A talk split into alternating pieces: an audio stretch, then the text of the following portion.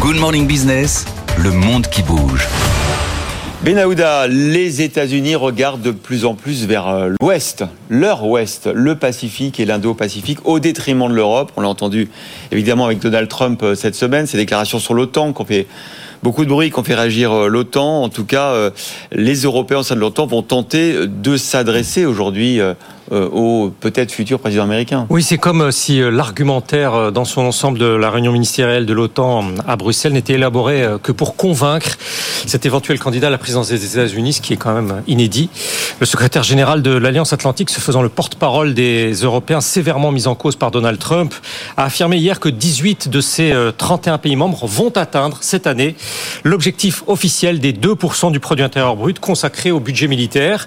Un nombre record d'après lui. Et pour se faire encore mieux comprendre, il a martelé: les alliés européens dépensent plus. Tout le monde semble s'y mettre afin d'amener l'ex-président américain à ne pas saboter les fondations de l'organisation une fois de retour éventuellement au pouvoir. Alors, le porte-parole du ministère allemand de la Défense a assuré hier que Berlin atteindra ce seuil des 2% en 2024 pour la première fois depuis le début des années 1990. Il est question de 73,4 milliards de dollars. L'administration de l'OTAN, toujours hier, a appuyer ces données et cumuler l'ensemble des dépenses de cette année de la part des Européens, 380 milliards de dollars, donc prise en bloc. Leur 2% serait bel et bien tenu. Le propos a été relayé aussitôt après par la chancellerie allemande. Les ministres et diplomates européens concernés dans les prochaines heures à Bruxelles ne vont pas manquer de diffuser également cette idée que le nécessaire est en train d'être effectué. Est-ce que cela sera suffisant pour le potentiel candidat républicain? On notera qu'avant-hier, un conseiller principal de campagne de Donald Trump pour les affaires stratégiques a déclaré que celui-ci, une fois réélu, donnerait un ordre d'avertissement, ceci pour que chacun se prépare en vue d'un sommet de l'Alliance Atlantique en juin 2025. Ce général à la retraite, passé par le Conseil de sécurité nationale sous son premier mandat, évoque y compris une solidarité par niveau.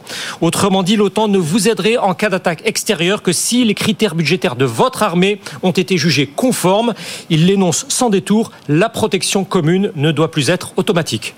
Bon, ça promet. En tout cas, c'est un signal de plus donné par Washington à redéploiement vers l'Asie-Pacifique. On le voit avec la programmation des déploiements des porte-avions. Oui, avant même cette éventuelle présidence Trump 2, celle de Joe Biden dans sa dernière année, affiche d'une autre manière une volonté de réorienter massivement les moyens, autant que possible, de l'Europe de l'Est et du Moyen-Orient vers le Pacifique occidental. D'après une série d'analyses stratégiques mises en exergue par l'un des principaux titres de la presse hongkongaise, les États-Unis vont déployer pratiquement la moitié de leurs porte-avions dans cette région cette année, en signe de dissuasion face à l'activité militaire de la Chine et de la Corée du Nord. Il y a déjà 3 de ces porte-avions dans la zone et 2 vont arriver. Si l'on prend les archives de l'USNI, qui est l'Institut naval des États-Unis, ce sera la première fois que 5 de ces plus importants groupes aéronavals américains opéreront au même moment dans le Pacifique occidental. Un expert en Malaisie considère que Washington entend prouver aux Chinois et aux autres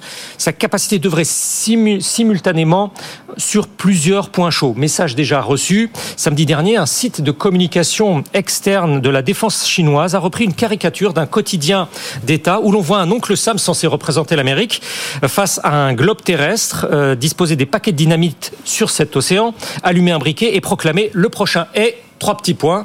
Pékin, en tout cas, aussi pleinement intégré. Quelle est la hiérarchie des préoccupations géostratégiques de Washington? Il suffit à cet égard de parcourir les commentaires de ces experts des derniers jours. Hier, le directeur de l'Institut chinois des affaires internationales a estimé que les critiques de Donald Trump concernant l'OTAN s'expliquent par le fait que celui-ci espère que ses membres vont réduire leur dépendance sécuritaire vis-à-vis de l'Amérique pour que son pays puisse se concentrer ensuite sur la Chine. L'attention de Trump s'est déplacée, je cite, vers l'Asie-Pacifique et non vers l'Europe.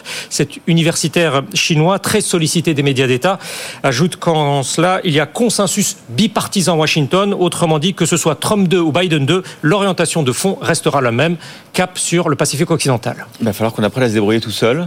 C'est exactement le message que Donald Trump envoie. D'autant plus que vous avez vu que ça vient de Washington. Il y a une sorte d'alerte sur les capacités russes, les capacités spatiales, peut-être nucléaire. Enfin, il y a un peu de l'inconnu sur cette alerte de Washington. Oui, différents services de renseignement, notamment aussi une alerte émise par l'Estonie, par le service de renseignement cette année, allant dans ce sens.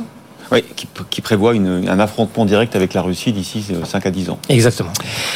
Et voilà. Merci beaucoup, Benaouda, pour ces bonnes nouvelles.